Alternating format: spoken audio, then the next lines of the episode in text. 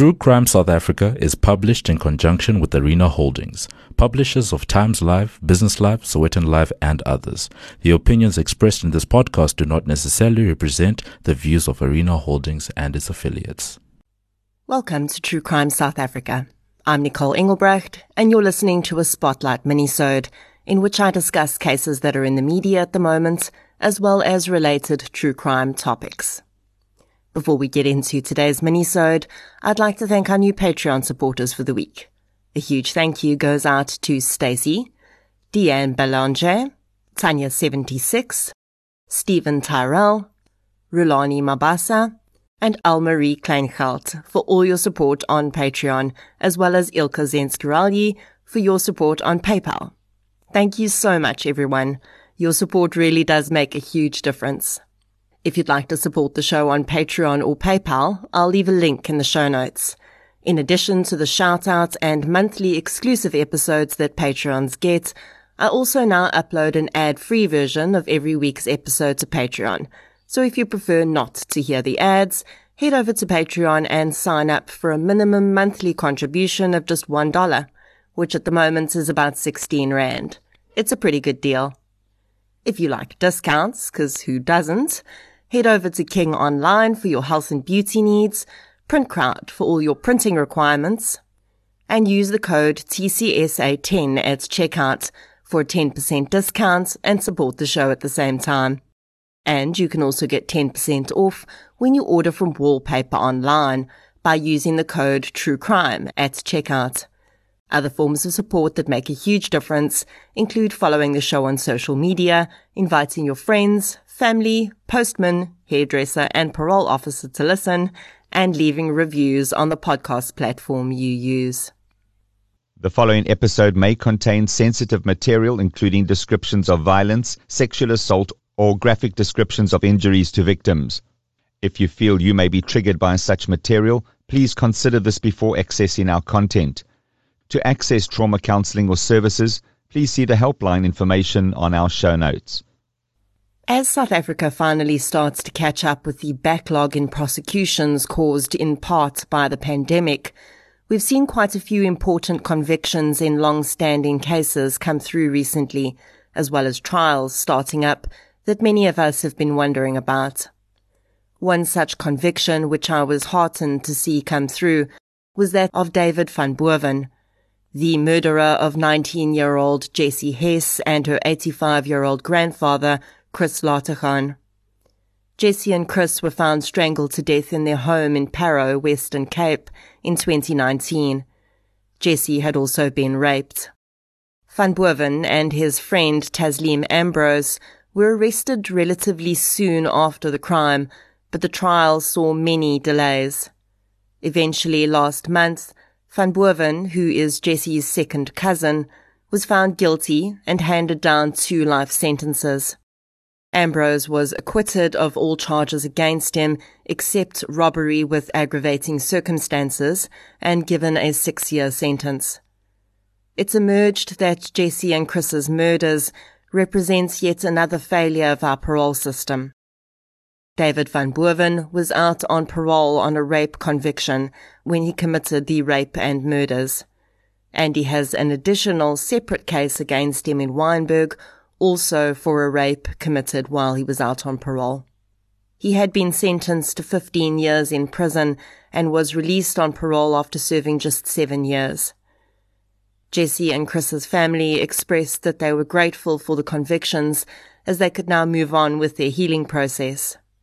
I will admit that I was concerned about this case as there'd been glitches with the physical evidence, but I'm really glad to see this conviction come through. I think about Jesse often, despite not having known her. If I stand in my garden at home, I can see the high school that she attended, and when her trial started, pupils from the school carried out a memorial walk in the streets around the school in memory of Jesse. I definitely want to cover Jesse and Chris's case in a full episode in the near future. Another long awaited conviction and sentence also happened recently in the murder of 28 year old Tshegofatso Pule. Tshegofatso was eight months pregnant when she was found shot to death and tied to a tree in Johannesburg in June 2020. Her murder would prompt horrified reactions from the entire country, with President Cyril Ramaphosa saying that South Africa was clearly one of the most dangerous places in the world to be a woman. The police investigation, which of course always starts with those closest to the victim, soon revealed a motive for the murder. The child Tshegofatso was pregnant with had been fathered by her boyfriend, Ntuthuko Shoba. The man was married to someone else and had been having an affair with Tshegofatso. When she'd fallen pregnant, he'd allegedly tried to convince her to have an abortion, but she'd refused as she felt that, as a qualified and working makeup artist, she could care for the child herself if need be. Shoba, who worked as a forex analyst at the Johannesburg Stock Exchange, had been concerned that his wife would find out about his infidelity if Tshegofatso delivered the child. It was not necessarily his marriage he was worried about, but rather that his wife was about to come into an inheritance that he very much wanted to benefit from. Shoba hired Muzikayise Malephane to kill Tshegofatso the man had already made one unsuccessful attempt on her life before June the 5th, when she was lured to Shoba's home under the ruse of a shopping trip and then abducted by Malephane before being murdered. Malephane cut a deal with the state in which he agreed to testify against Shoba for a reduced sentence. The trigger man was sentenced to 20 years in jail, and recently Ntuthuko Shoba was handed down a life sentence for masterminding the plot. Tshegofatso's unborn baby, who at eight months would likely have been able to survive outside the womb, also died when her mother was killed. Unfortunately, South African law does not allow for the baby to be added on as a second murder victim, but certainly the child who Tshegofatso had already named Kamano was the second murder victim of her own father. Since her murder, Tshegofatso's name and face have become synonymous with the scourge of intimate partner violence that women in South Africa face. According to the human rights organization Centre for Constitutional Rights, the femicide rate in South Africa is five times the global average.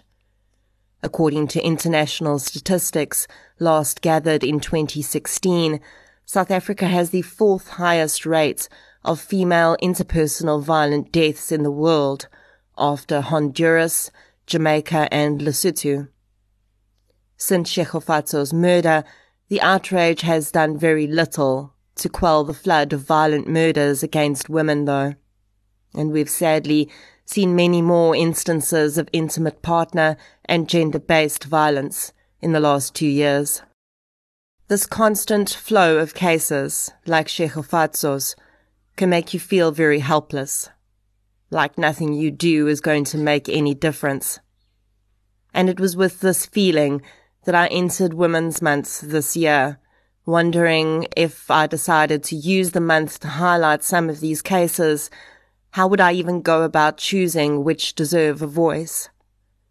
So I decided instead to focus on the women in our country who see the result of gender based and intimate partner violence on a daily basis in their work, and who have dedicated their lives to making a difference and fighting for justice. So this month on True Crime South Africa's social media, you'll see me celebrating those women the ones who are fighting back and being part of the solution. Another long awaited case which has finally started to see its day in court recently is that of the murder of Meghan Cremer. In August 2019, Meghan disappeared from the farm she lived on in Philippi. Three men, including Jerome Sias, who lived on the same farm, were arrested three days later in possession of Meghan's vehicle. Sias later led officers to Meghan's body. The man whose trial has recently started now claims that he did not kill Meghan and that he only stole her car to take it for a joyride and happened to discover her body in the boot. He claims that he dumped her body in the place he later pointed out because he was afraid he would be accused of killing her. As the trial continues, though, the evidence seems to be mounting up against Sias, with his timeline simply not adding up and CCTV footage starting to point heavily in his direction. I will keep an eye on this case, and as soon as the proceedings are wrapped up, I'll definitely be covering it in full. In another high profile case, the murder of 28 year old Hillary Gardee, a surprise arrest has added to the already mounting mystery around this strange and tragic case. Hillary, the daughter of former EFF Secretary General Godrich Gardee, went missing in April this year while on a shopping trip with her three year old daughter. The child was recovered unharmed, but sadly, Hillary's body was found soon after. In the days after her murder, her father's political connections were a point of concern, and many wondered if the murder had not perhaps been an assassination to send a message of some sort between political factions. Although a motive for her murder has yet to be made public, three men were arrested and charged relatively soon after she was found. And then in the last week, a fourth arrest was made, which has turned the case on its head. The man arrested in connection with Hillary's murder is alleged by police to also be connected to three other murders. If you're thinking hitman, you may not be entirely incorrect. But what makes this really strange is that the other women the suspect is accused of killing were all his partners. He's alleged to have been connected to the murder of his partner at the time in June in KZN. In that case, both his girlfriend and her sister were murdered at the same time. Then, just last week, the body of yet another of the man's partners was discovered in Sundra. If the man in question is positively linked to all of the murders, then according to the timeline, Hillary would have been the first. But perhaps she wasn't. Again, if the connections are correct, this would make the man a serial killer and a very strange one at that. If he worked with three others to kill Hillary and then committed these other murders on his own. One of the initial accused has been denied bail, and two of the others are waiting for their bail hearings.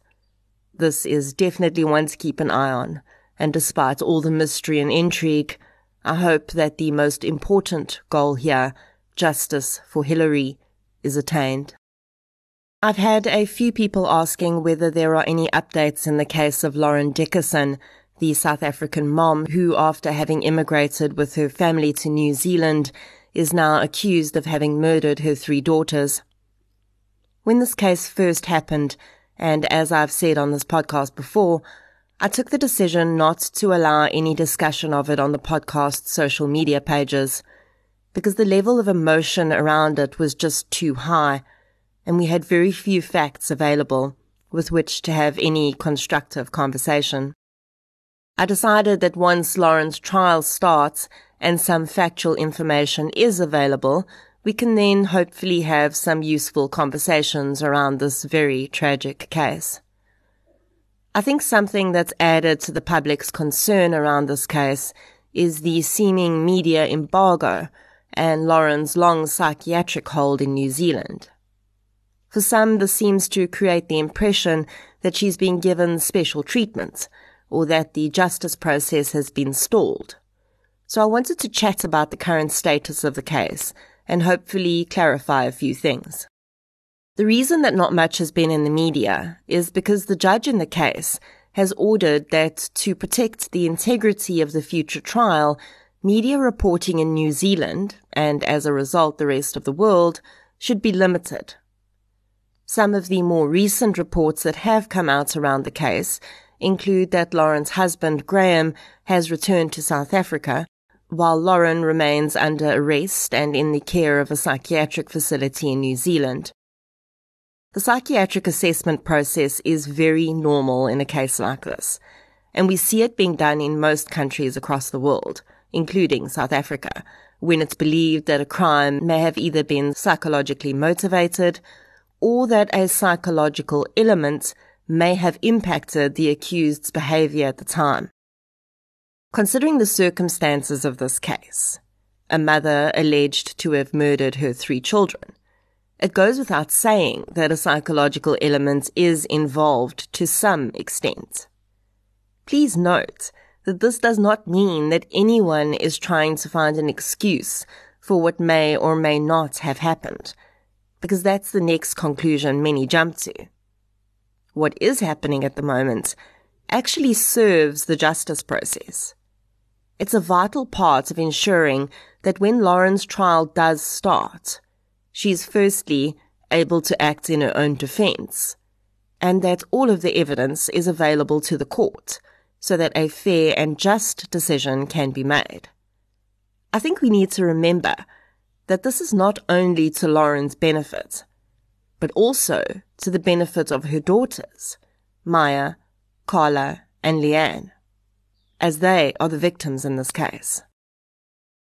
The case has been brought before the judge on several occasions already for pre-trial motions. Lauren has been represented by her attorney at these appearances, and the judge gave her permission to be absent so that her period of observation and treatment was not hampered. The trial was initially set to start in March 2023, but the date has now been moved to June 2023 after Lauren's lawyer requested a change of venue. The reason for this request is that New Zealand uses a jury system for its trials, and the defense was concerned that drawing a jury from the same community in which this polarizing crime occurred would negatively impact Lauren's defense. Another aspect of this case that I wanted to briefly chat about is the fact that Lauren's attorney has entered pleas of not guilty on all three murder charges. Now, I've seen some people saying that this must mean she denies killing the girls, and that's not necessarily the case.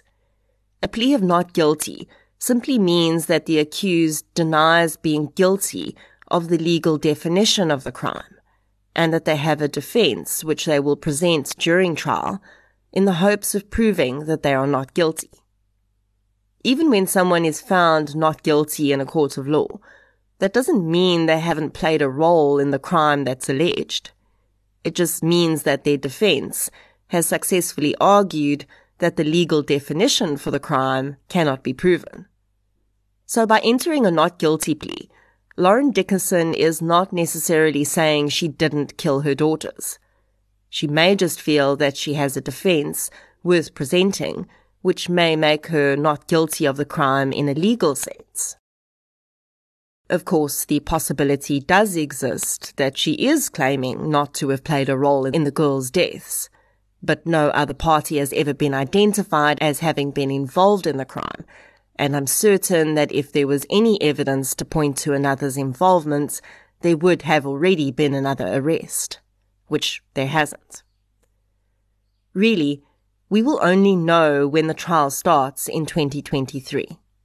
And even then, the information given out to the public in the early days may still be scant. While I fully understand the public in general wanting closure in this horrific case, I think that we're all going to just have to be satisfied with the current situation. And it's certainly not going to help anyone for people to be claiming special treatments or that the case is being swept under the rug. Lauren, Graham, and the girls have family and friends in South Africa who are currently stuck in this limbo. They're grieving the loss of the girls, while simultaneously, I'm sure, concerned for Lauren's well-being. Justice for Maya, Karla, and Liane is the most important thing here. And that justice needs to be sought through the proper legal mechanisms available. We don't want the trial to come and go and for there to still be questions because proper processes weren't followed. So as hard as it is, I think we all need to just accept that we are where we are right now and that our confusion and frustration pales in comparison to those that loved the three girls and the Dickason family.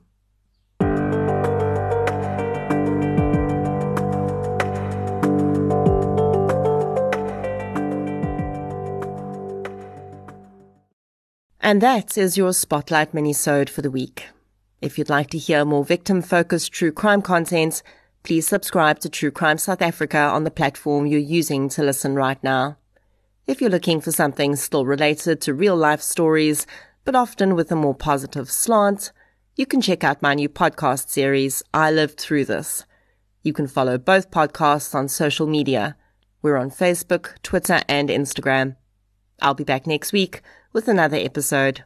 Until then, thank you for your support, and I'll chat to you soon.